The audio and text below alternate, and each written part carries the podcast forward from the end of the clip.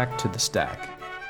This week we speak with Sitful Hatred, otherwise known to us as Reid, who writes the blog Networked Subject, which refers to itself in the third person as a repository of high quality, maintained information and tutorials related to Urbit.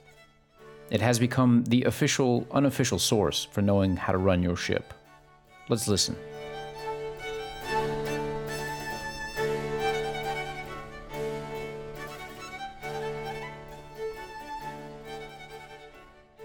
Does subject network come from? Was that stuff that you subject. did before? Network subject. So- Sorry, Mr. Subject. Oh no, no, no. So, so uh, it's two things. One is you know the uh, the the the binary tree that represents the state of of an Urbit is is called the subject, and you know it's networked. And then the other thing was that. Uh, I don't know. I can't remember exactly where I was listening to this, but I was listening to some uh, some, some presentation or essay about uh, just kind of the, the Western individualist subject that uh, kind of well let me think how to phrase this. Like the idea is that western individualism is reflected in in the 19th century in the novel and i was kind of trying to think of well the the idea was that uh I don't know. We're, we're in the in the 21st century. We're kind of uh, entering a new kind of subjectivity, and in a previous era, our subjectivity was maybe defined by the novel and in the, the 21st century it's the computer and I, I kind of just i just thought it was a little play on words that i enjoyed but that makes it sound kind of pretentious what uh how did you get into Urbit then? So i think like a lot of people i, I was kind of aware of yarvin. I'd read a little bit of his stuff but i, I read I, I knew who he was and you know that i knew he was a controversial figure. Uh, but I think uh, when I, I found out that he had a, an internet decentralization project, I became very interested uh, because when I was in middle school, uh, I, I got really into peer-to-peer networks, and that kind of got me interested in decentralized systems, like understanding how they worked and how they had political implications, and how the, the, kind of network topology kind of reflected almost like like a, a I don't know a social organization. And so I, I've kind of just followed internet decentralization projects ever since then, like for the last 20 years. And uh, so I, I like, you know, reading about them, learning how they work, and kind of thinking about their strengths and weaknesses. And when I read about Urbit, it was the first thing, this was probably in 2014 that I first found it.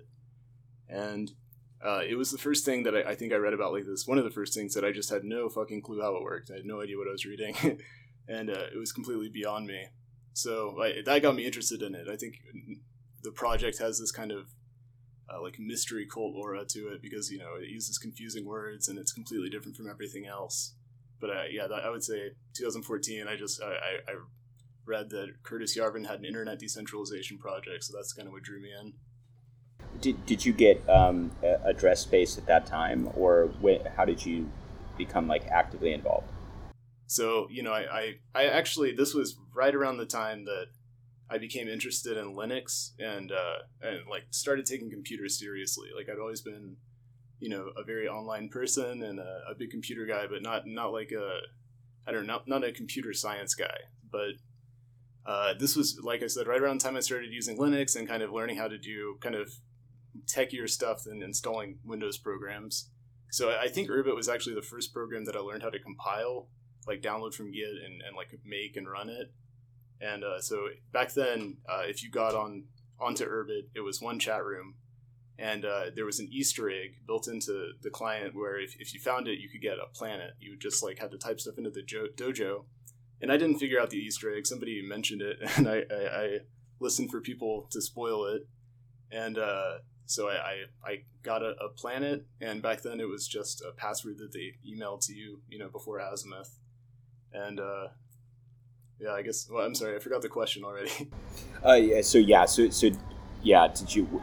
How, when did you get involved? So it sounds like you are pretty much an OG, long time. Well, yeah, I, I mean, Yeah. I, that was the first time I used it, and then I, I, I kind of kept an eye on it for a couple of years without without really using it too much. I, I would dip in, and then I would say around 2000, I think 2017. This was right around the time I graduated from college. uh, they, they had the second crowd sale, and I, I, bought a star then, and that's when I really started, you know, following it actively because I had a stake in it. So yeah, I, I would say aware of it 2014, and, and like you know, I've been active since about 2017. What was the procedure for moving your planet from the emailed password to the as the Ethereum um, ID?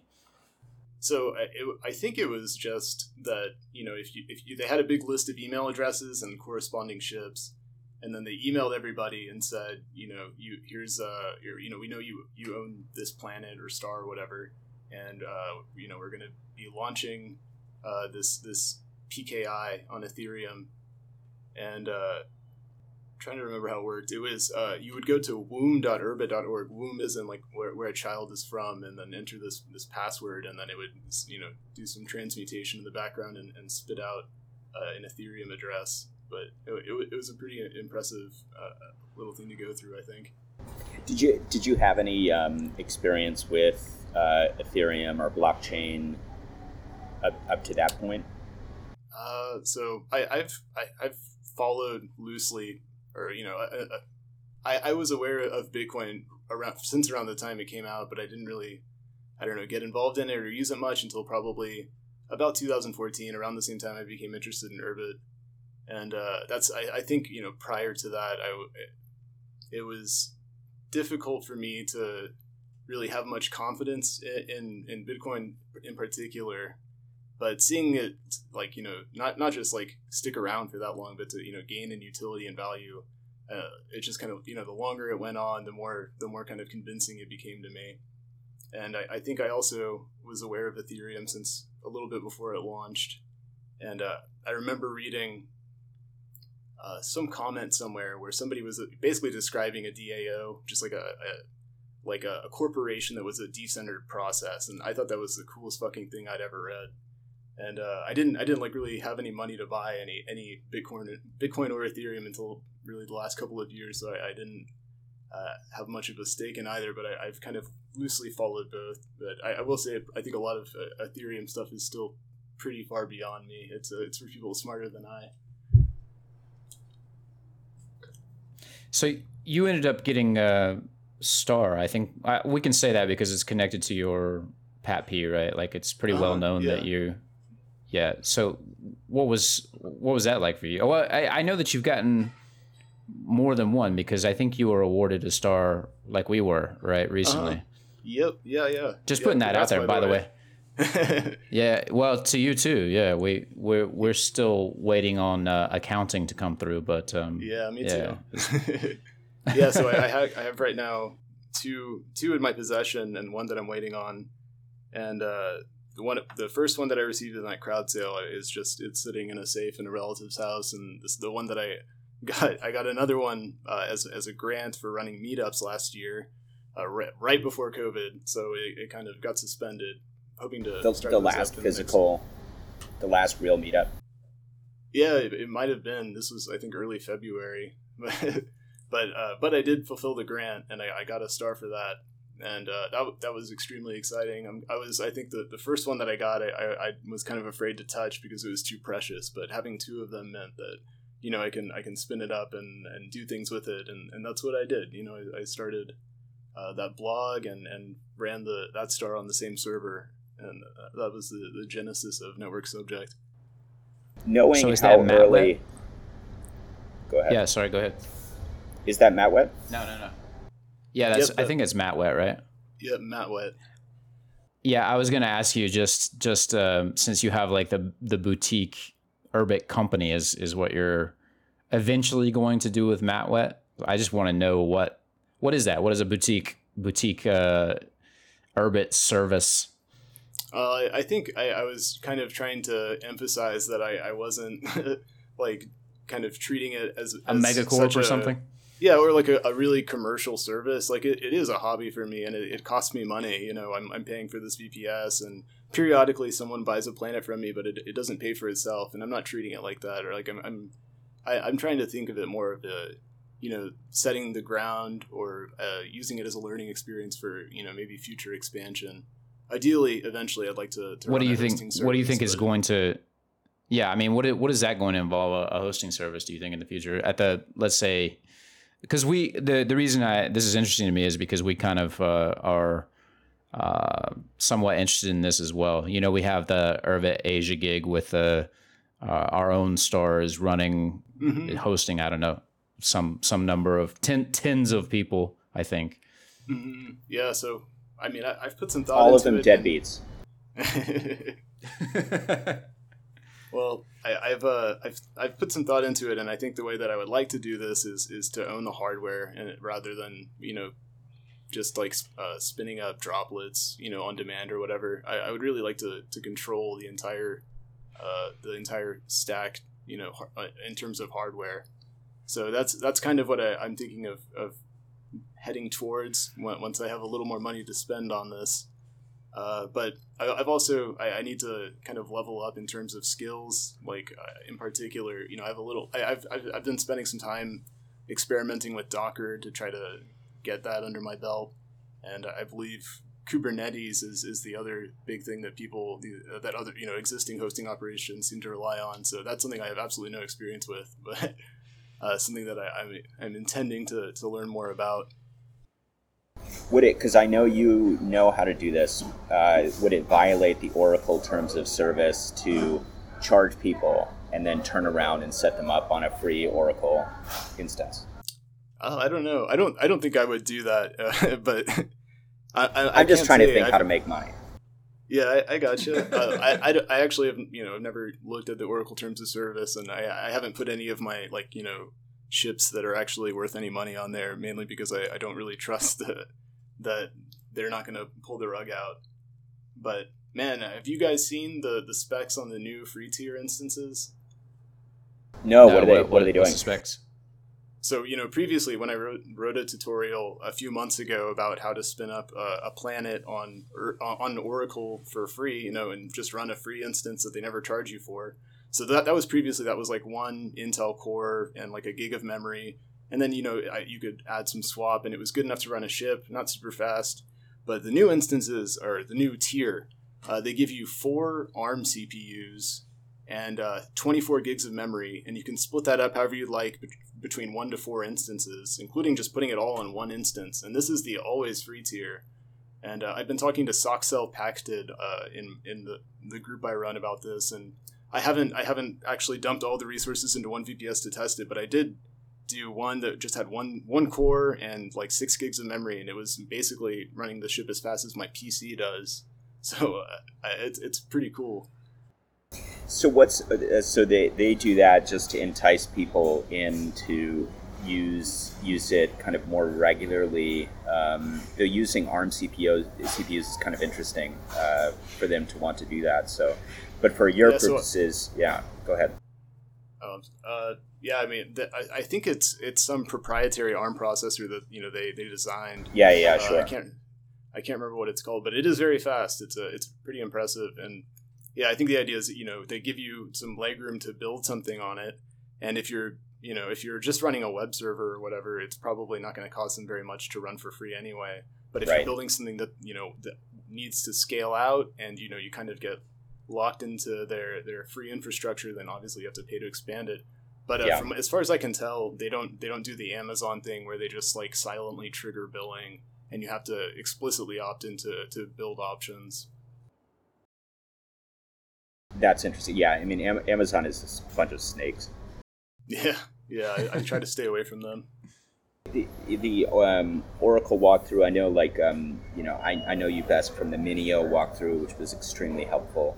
Um, how, how, did you start? When, when, did you start um, doing those sorts of um, kind of like uh, uh, research and everything, and, and working on writing those things up?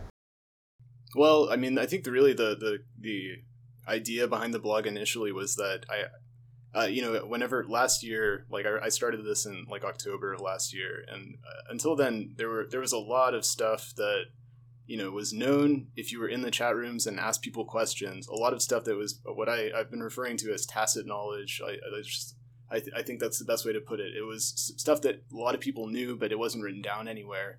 And I think partly because Tlon didn't really uh, prioritize writing documentation, but I, I felt like there was a, a, good arbitrage opportunity to you know write all this stuff down you know and put it somewhere so that people who are new didn't have to like wade into chat rooms to figure stuff out or like rely on on somebody being around you know at 2 a.m to answer their question and uh yeah so I, I basically i just approach everything with the, the, idea that you know if, if i'm learning some new urbit skill you know is this going to be useful for other people and if so then i write it down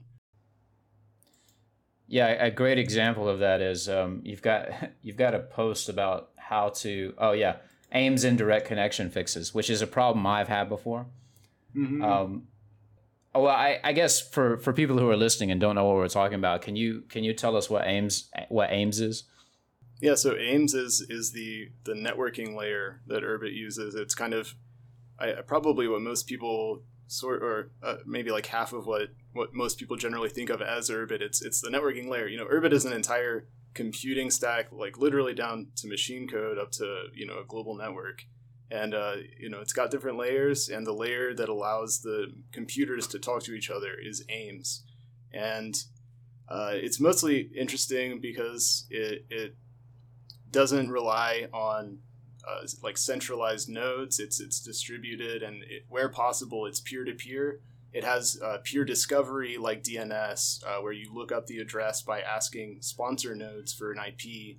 They tell you that IP, and if possible, then you connect directly and exchange encrypted packets. If you can't connect directly, uh, then the sponsor node uh, forms a proxy and forwards encrypted packets. So I mean, this is always encrypted, but but most of the time it's, it's also peer to peer, and I, that really that really presses my buttons. I'm really into that.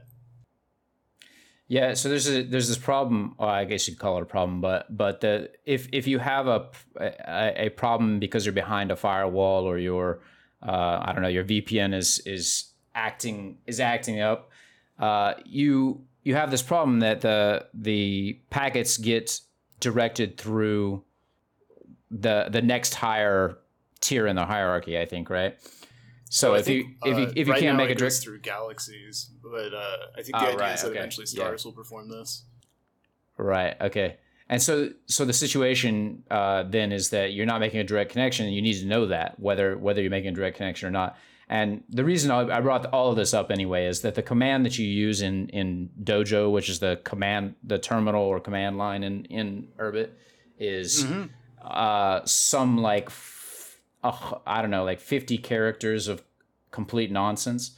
And there's no way that you would know unless, you know, you built the thing that, that, that this, what this command is to determine whether or not it's a simple thing. Am I, am I directly connected to the ship that I'm talking to, or, or is it being routed some other way? Which you want to know because, uh, you know, it's a speed, it's, it's an issue of speed. If you're indirectly routing, then your Urbit is communicating less quickly than it should be and right, it's a simple yeah. thing that you want to know am i am, am, i directly connected or not and yet the command uh, which you would have no idea you know if it weren't for your blog there's no way that you would know this crazy I, am gonna like link to this because it's so insane to me but thanks for that by the way because uh, yeah, right now the the way to the way to know that is, um, and the, actually the way that I found out wasn't from you. It was from Botter. I, I just sent um, Botter Nidnal, who does uh, the small computing, uh, small computing um, chat.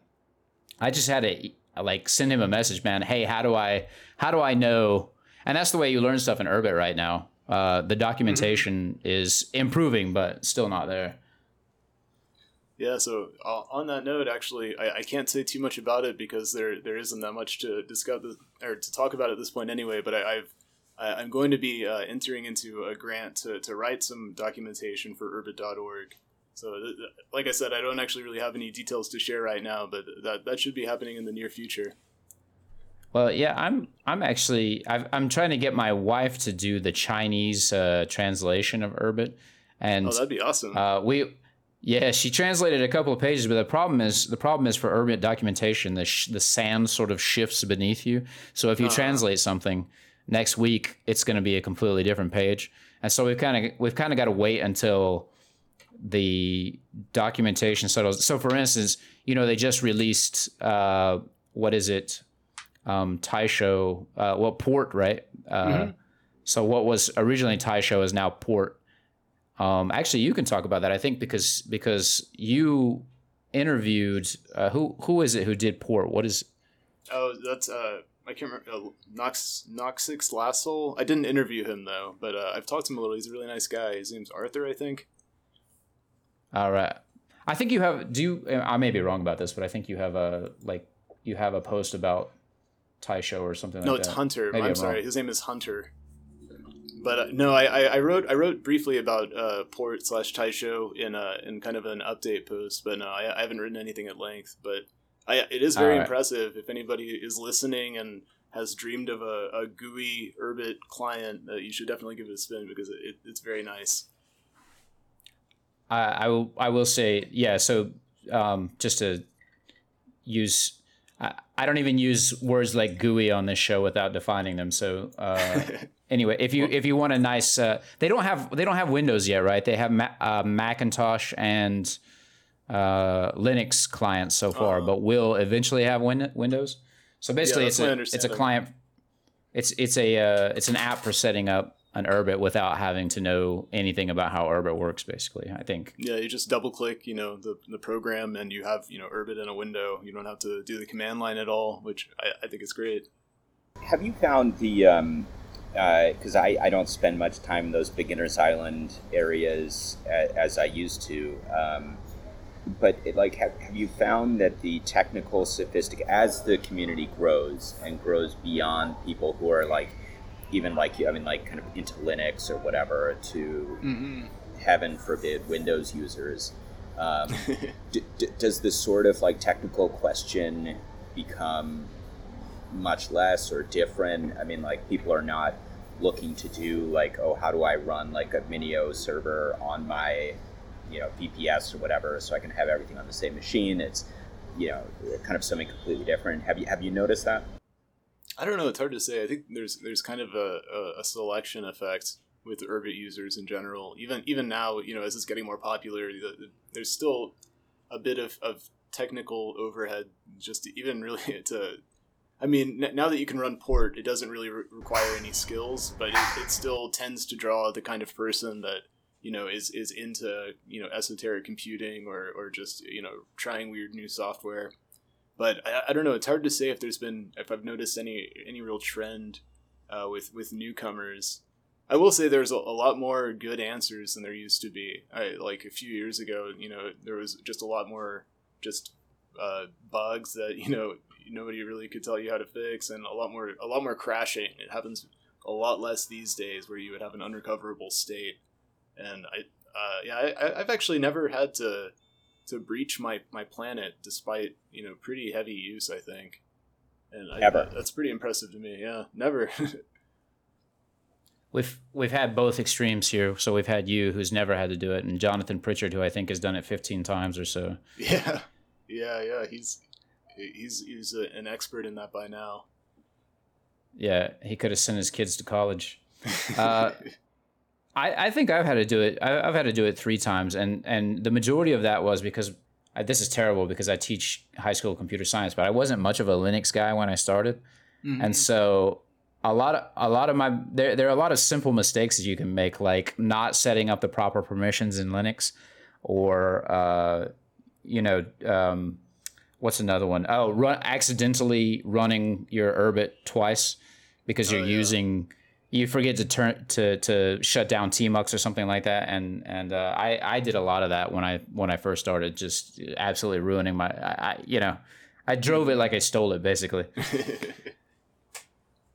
Yeah I, i'm i'm i try to be pretty cautious with my planet because I- i'm very fond of it but yeah it's, it's uh I, I I've, I I started using uh, a systemd unit to run my planet on my desktop, and I'm, I'm always terrified that I'm going to accidentally destroy it because it's it's running in the background and I can't tell if it's working or whatever. How, how much storage does your pier take up then? Oh, that's a good question. Let me take a look. I've got a dedicated hard drive for my pier. if it's less than 50 gigabytes i don't think you're orbiting hard enough Oh, it only looks like about 20 gigs right now. Uh, my star definitely takes up about like 30 or 40, I think, though. uh, we have we have some friends who keep having to or not keep having to but about once every six months or so, you know, they popular people with more popular than us, and and they end up with like a 60 gigabyte pier every six months or something like that. Man, how, how does that happen? What is it? What is? It's not 60 gigs of text. Well, I your your guess is as good as mine.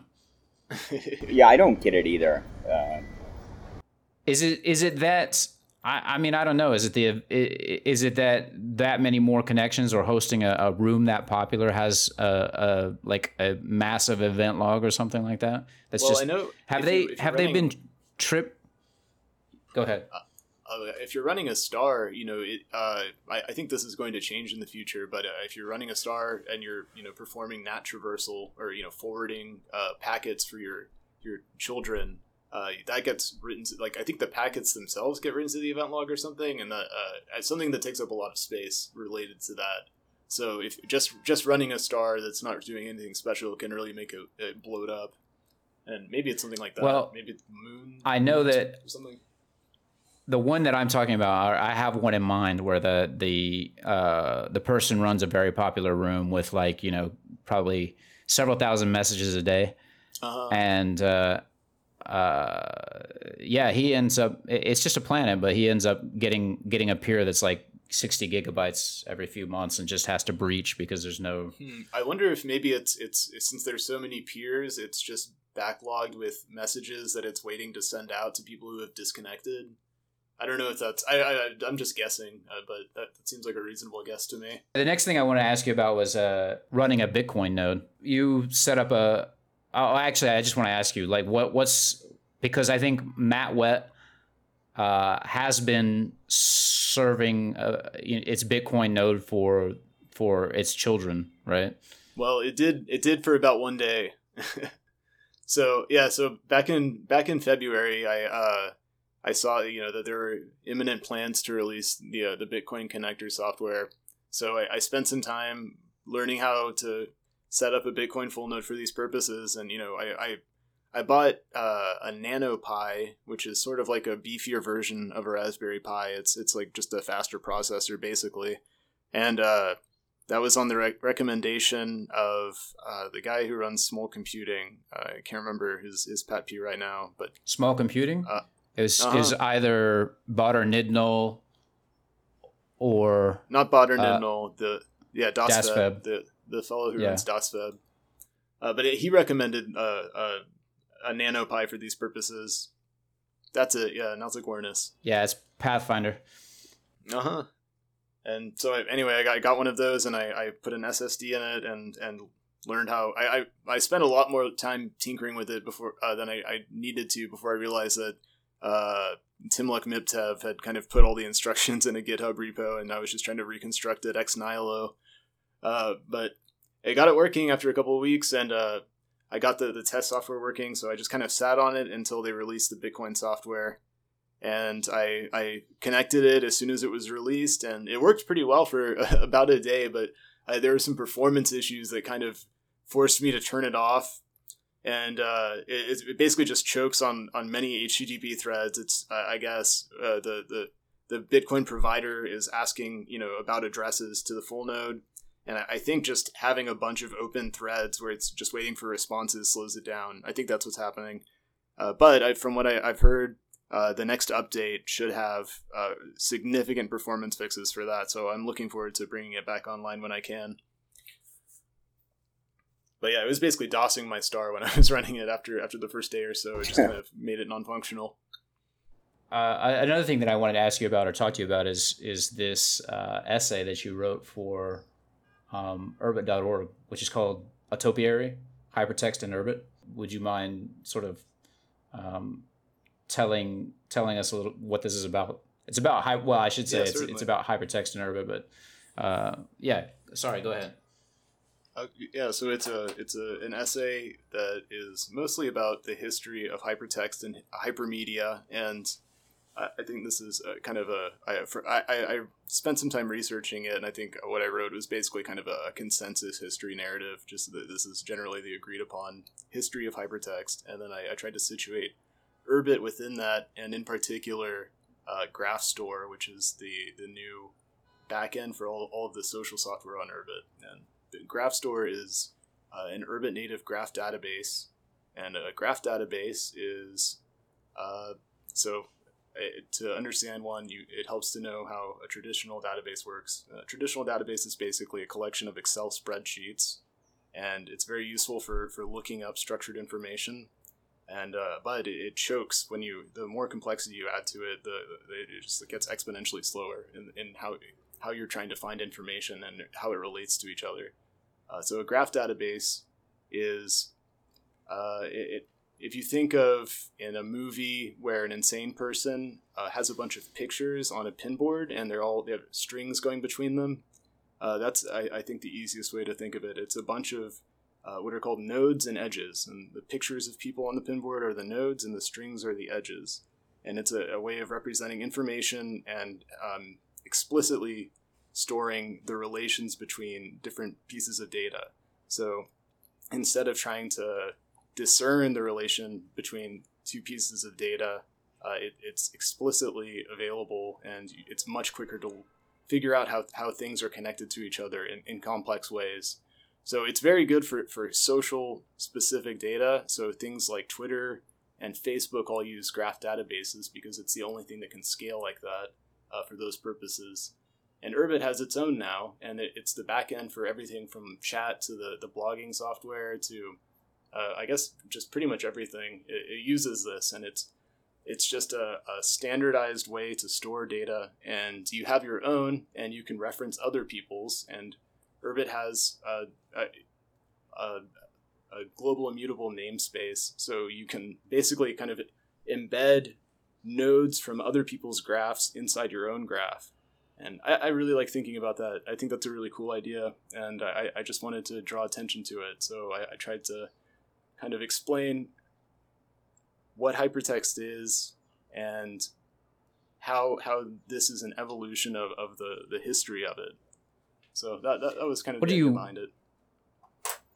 What do you see as, as some possible um, use cases or, or what? Uh, so uh, I guess first thing I should say is that this is also the technology that backs things like uh, Facebook. I think has Facebook's own sort of graph Yep. Yeah, database yeah. All the major, use, right? All the major social platforms yeah. use, graphs. Right, right, right. Yeah. Yeah. So um, what I'm, I mean, for for Urbit, uh, what sort of um, what does this make possible? Sort of like beyond beyond Facebook, I guess. Well, the, I think the cool thing about it is about that, that, yeah, yeah. The, the, I think the cool thing about having you know your own graph is that the way things work on the, the ClearNet, on the traditional internet and social media services is that there is one graph owned by somebody else that you are basically mined for. You know, your your content and your connections to other people are just you know pieces of this greater graph that you have no control over. Uh, but on Urbit, you know, you have your own, and you are voluntarily exchanging data and and connections with other people who have their own graphs as well.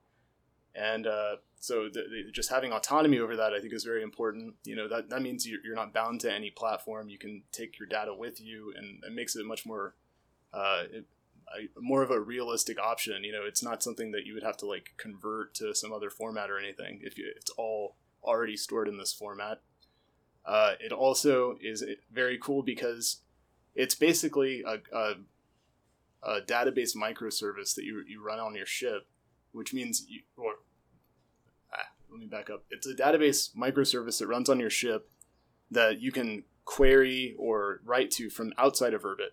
So you, you can even just forget it's on Urbit. You can run web apps that use it as a backend. I'm not sure if there are any that exist yet, but I mean, it's, it's a possibility that you can just literally have pretty much any program just using, you know, a personal database as its backend.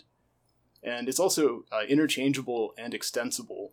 So all of uh, it's you know kind of a, a very core basic definition, and then uh, new semantics are applied to uh, to entries in it to create new uses. So right now, you know, the semantics for uh, chat entries are have their own kind of like way of being understood, kind of like a type, and uh, notebook entries have their own. Uh, but you can extend it to other kinds of content. You could make you know mixtapes or something. And really, the the cool thing about this to me is that it can be applied to basically all social data, and all social data can refer to other kinds of social data. So you know, Facebook posts are not really connectable to Twitter posts or like uh, videos on YouTube or anything. Like they can link to each other, but they don't understand each other. Uh, but this makes this makes it like not, not just easier, but kind of encourage for, for all of the kinds of data that you generate to link into each other, and that's something that doesn't really exist anywhere else.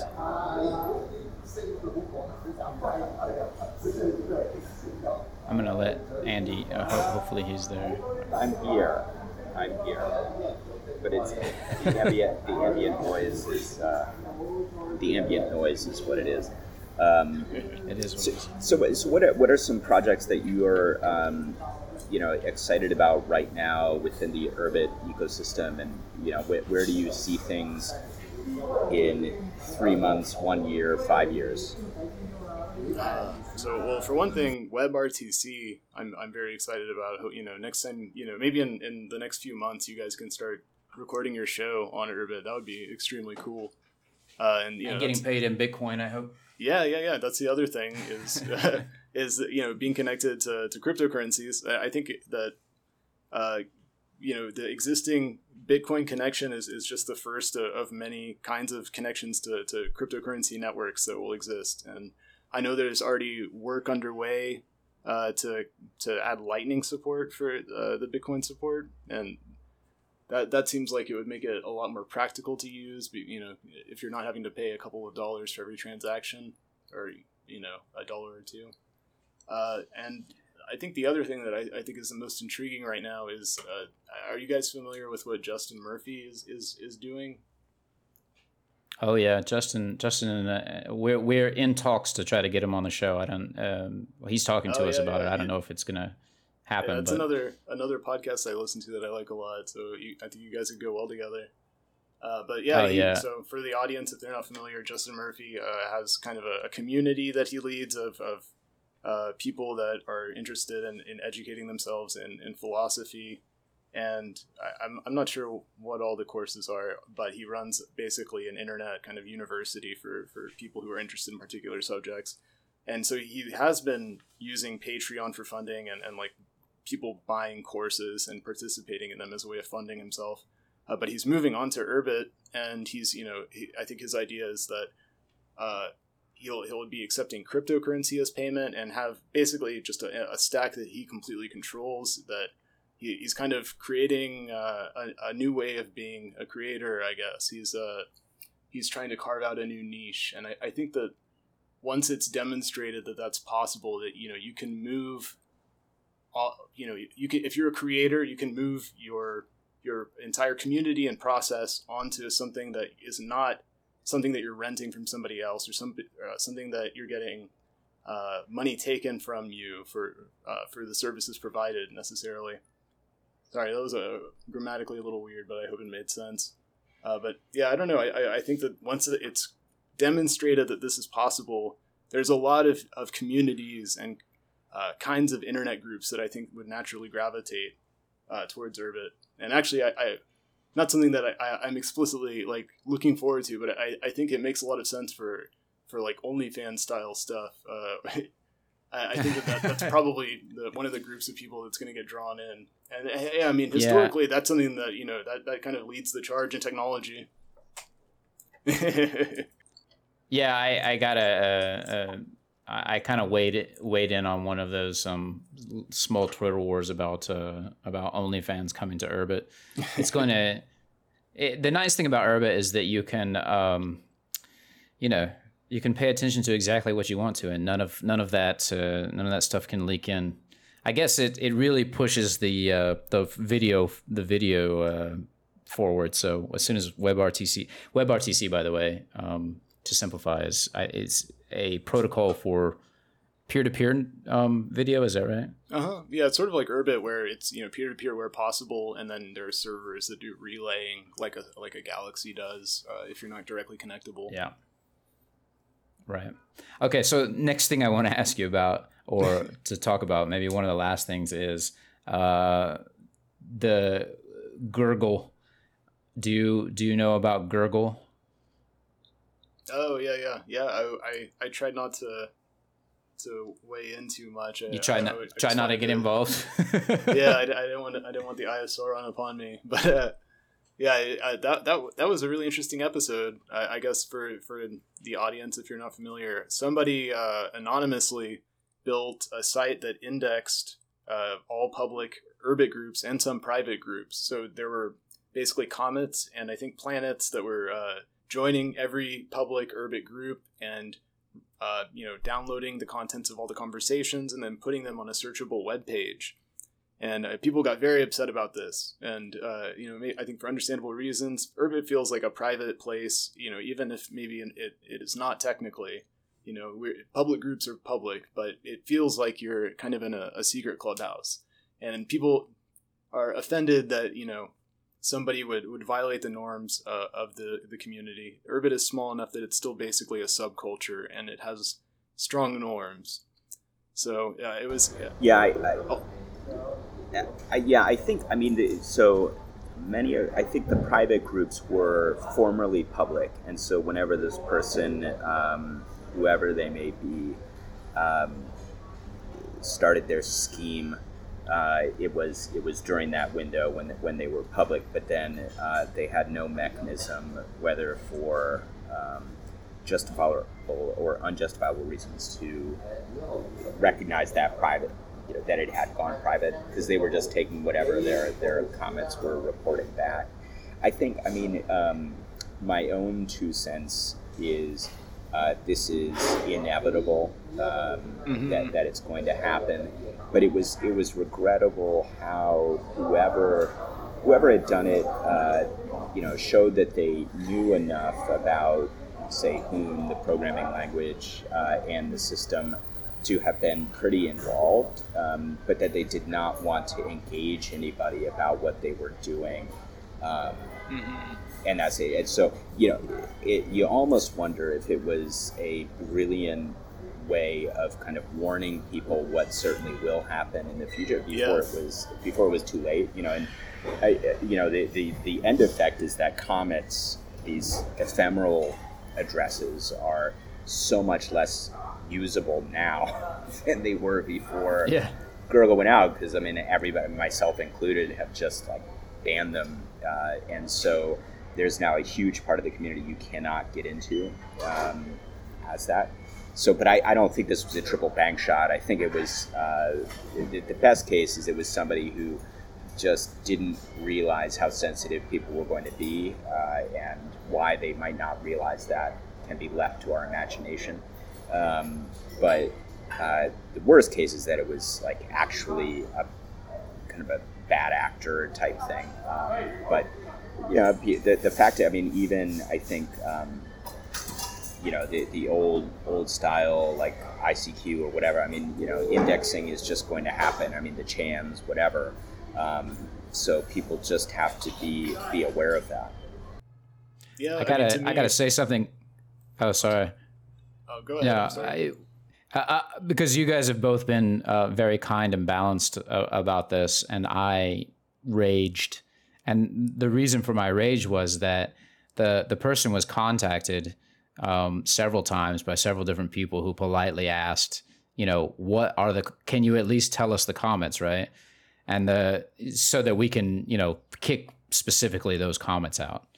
And uh, the reply was, well, either there was no reply, there was, you know, the whoever runs that account just uh, ignored the requests, or some weird mealy mouthed shitty answer like well we we whoever this ephemeral we is as if they're working at the gurgle corporation we discussed it and decided that you know your concern that what what you're saying is impossible. So just kick out all the comets.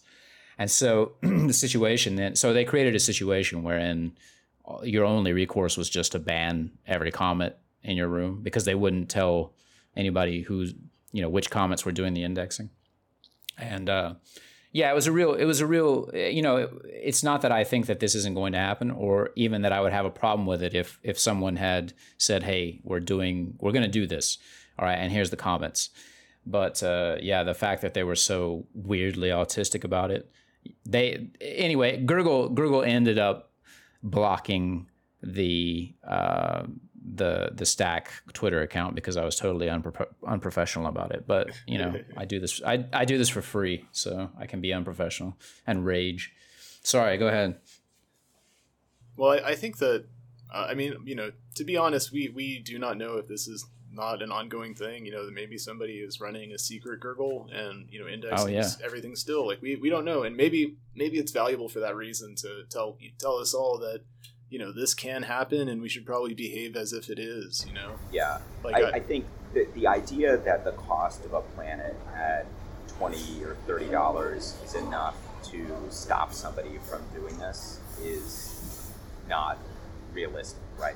I mean, um, so I, I think yes, we should absolutely act as if if if this guy is not doing it, somebody somebody else is or will. yeah, exactly. Yeah. I may have been, you know, like I may be the patsy or whatever, or, uh, the the guy who has been played, but I'm willing to actually play that part. So I don't know. I mean, maybe somebody, as as Andy suggested, was was just trying to get the community to, you know, toughen up their um, OPSEC and and security. In which case, God bless. But you know, I just because I, I'm not gonna I'm not going to um, you know not inoculate against a bacteria just because uh, it's a it's a nice one, I suppose. Uh huh. Yeah. No, I, I, I feel you. I mean, I, I do feel kind of personally offended by it. You know, it, it does. I mean, I, I, you know, I identify with the Urbit community insofar as there is one, and you know, I, I feel personally offended at the violation of norms. Uh, but you know, I, I, I, it does, it does. I think serve a, a, a valuable lesson. Is there anything that we can schlock for you? Is there is there anything that we can uh, that you, that you want to talk about, or any projects that you're working on? Uh, I don't know. I think I, I, mentioned earlier that I'm going to start writing stuff for urbit.org, so I, I, I, don't have anything to point at yet, but uh, I, I look forward to uh, people reading whatever I put on there. Uh, and, you know, I guess if anybody's listening and they're familiar with Urbit but not familiar with my site, uh, you can see it at subject.network on the, the clear the clearnet. And uh, you can join my group at uh, matwet slash network dash subject and there's a link link to it on on the the Clearway website.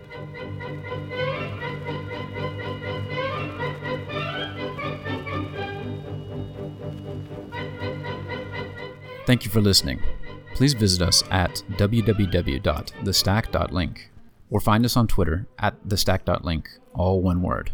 And please remember to like and subscribe on SoundCloud and iTunes. I'm Josh, and with Andy, we are The Stack.